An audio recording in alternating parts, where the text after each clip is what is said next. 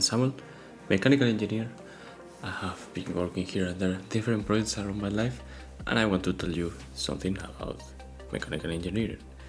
At least uh, in this episode. This episode is going to be a small continuation of previous episode, Get Out. If you haven't listened to it, yeah, you can continue. I'm not the police, but would be nice if you could listen to it also. Anyhow, this is my new and latest episode of If It Is Stupid, but It Works.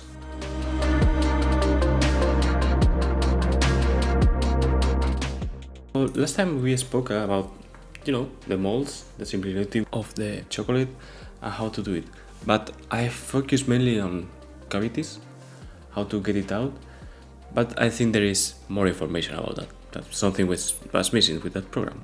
So that's why I created this. For example, I spoke a lot, a lot about the cavity. The cavity is, the, is where your final product is going to be, where you are going to put all the plastic, put all resources, so everything is going to be fine. Sometimes you are just putting some plastic in, letting the plastic flow in. It will be a better description. It is really easy. You just need an easy mold, and in the case of the, of the bucket, everything is symmetrical eh, around one axis. So you just put in that axis, fine. But sometimes you cannot do that. The piece you want to print is really small, and for time constraint, you can print like way more parts if you wanted to, or it is not symmetrical, or the entrance points of the cavity are not reachable part, or make the mold uh, impossible to manufacture. Then you start to think, okay, I need uh, I need something else. I need uh, something that uh, can help me with this and for that you have uh, well the sprue the sprue in the end is just a definition of all the plastic that you are not using in the in the final product. It's a easy but uh, the sprue has several parts. I think it's something nice to just tell you which parts are those and how do they work how everything works together.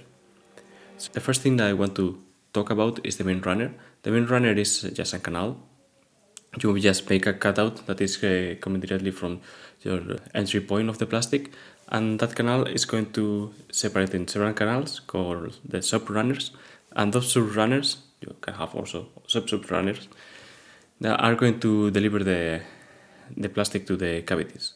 In the end you want something easy for these uh, runners and subrunners. What you do is just cut out a cylinder or even some kind of a rectangular piece. The only thing that is important, really, really important, is that these parts have to be easy to remove. So you don't want to do it in like previous episode that you have a metal rod pushing out. You better not to use your resources on that. You want something that uh, can get out by itself. In the end, what you do is uh, you make a round shape because yeah, if you put it face down, let's say, or you just you know you just put it a little bit with a with a slope in the in the model, with respect to uh, the gravity is going to get out and that is going to save you a lot of time. The subrunners that are getting closer to the cavity and then how do you get it? Well, you make a hole. That hole we call it a gate.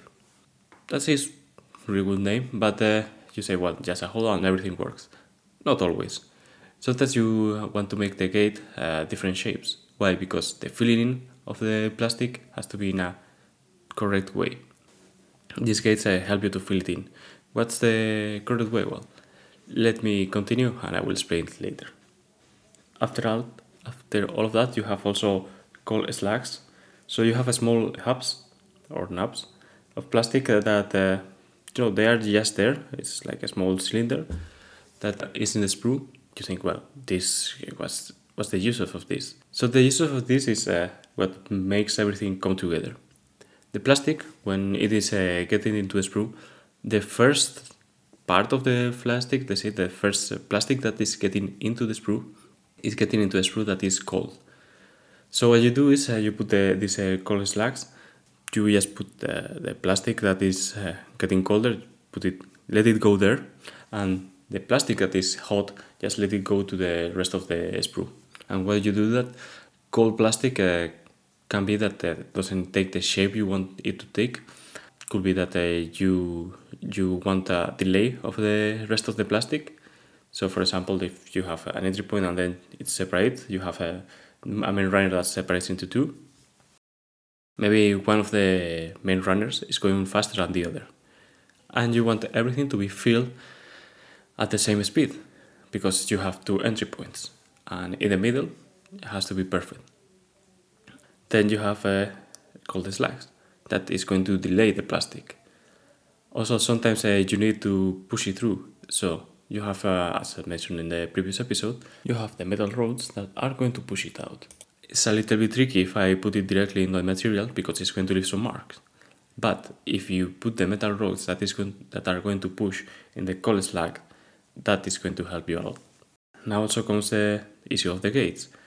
For example, you have a gate uh, that is coming from below the cavity and a gate that is coming from the top. And why so?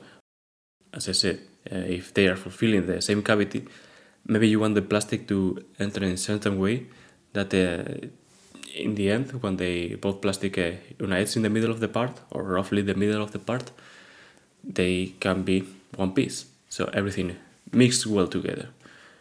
Then you can use uh, the, those gates, different shapes of gates. If you want uh, after filling of the part, you use uh, the whole of the gate is going to be bigger. If you want it smaller, it's going to be thinner.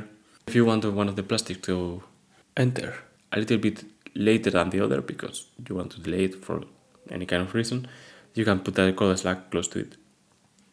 So in the end, it's a really complex, uh, really really complex uh, system to make it uh, everything flow, to make everything go in, and to make sure that it is not getting cold uh, sooner than you are expecting. That's why sometimes in the mold you put uh, some, or sometimes, actually most of the times, you put some kind of uh, channels inside. Those channels, uh, what you do is uh, just make a drill, a really huge drill, and put a cap at the end, and then you fill it with water, hot water. And what you do with that is uh, to keep the mold hot. So everything, all the plastic can go flow better. Um, if you are working with 3D printing, with uh, 3D metal printing, actually, you can also make it the channels that way and you don't have to drill. What's the advantage? The advantage is that those the holes that you drill have to be like yeah, straight lines. But if you use uh, 3D printing, you can make a lot of things that today there is no other way to do it. So that really helps you to have the enough temperature in your mold. There is one last thing. All the things can be simulated.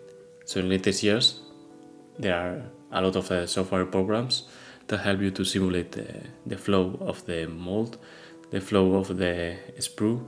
Well, if you want to, if you need it, probably uh, you can find a way.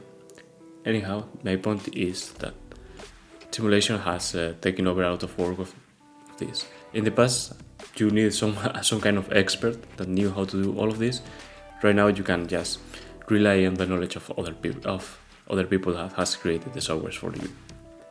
It is a, I think it's a really interesting topic that has a lot of uh, small details that are easy to understand.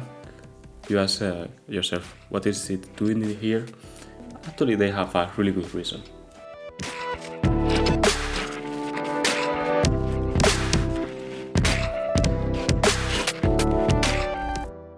Thank you everyone for yet another episode of If It Is Stupid But It Works. Well, that's another episode on plastics. I think uh, I have nothing else to tell, at least not with uh, normal plastic. Maybe one day I will explain a little bit about 3D printing. It seems to be a, a topic that people like a lot. Thank you for listening to me. I hope you have enjoyed the episode. If not, uh, please let me know. And really thank you for those people who have uh, given me feedback. Share it if you like it give me comments. I'm on iTunes, I'm on uh, Google Podcast, I'm on Stitcher Radio, I'm on Spotify. There is no reason why you shouldn't share this, all this knowledge with your relative, with your friends, with all your fellow students. And well, I hope to see you next time. Bye bye.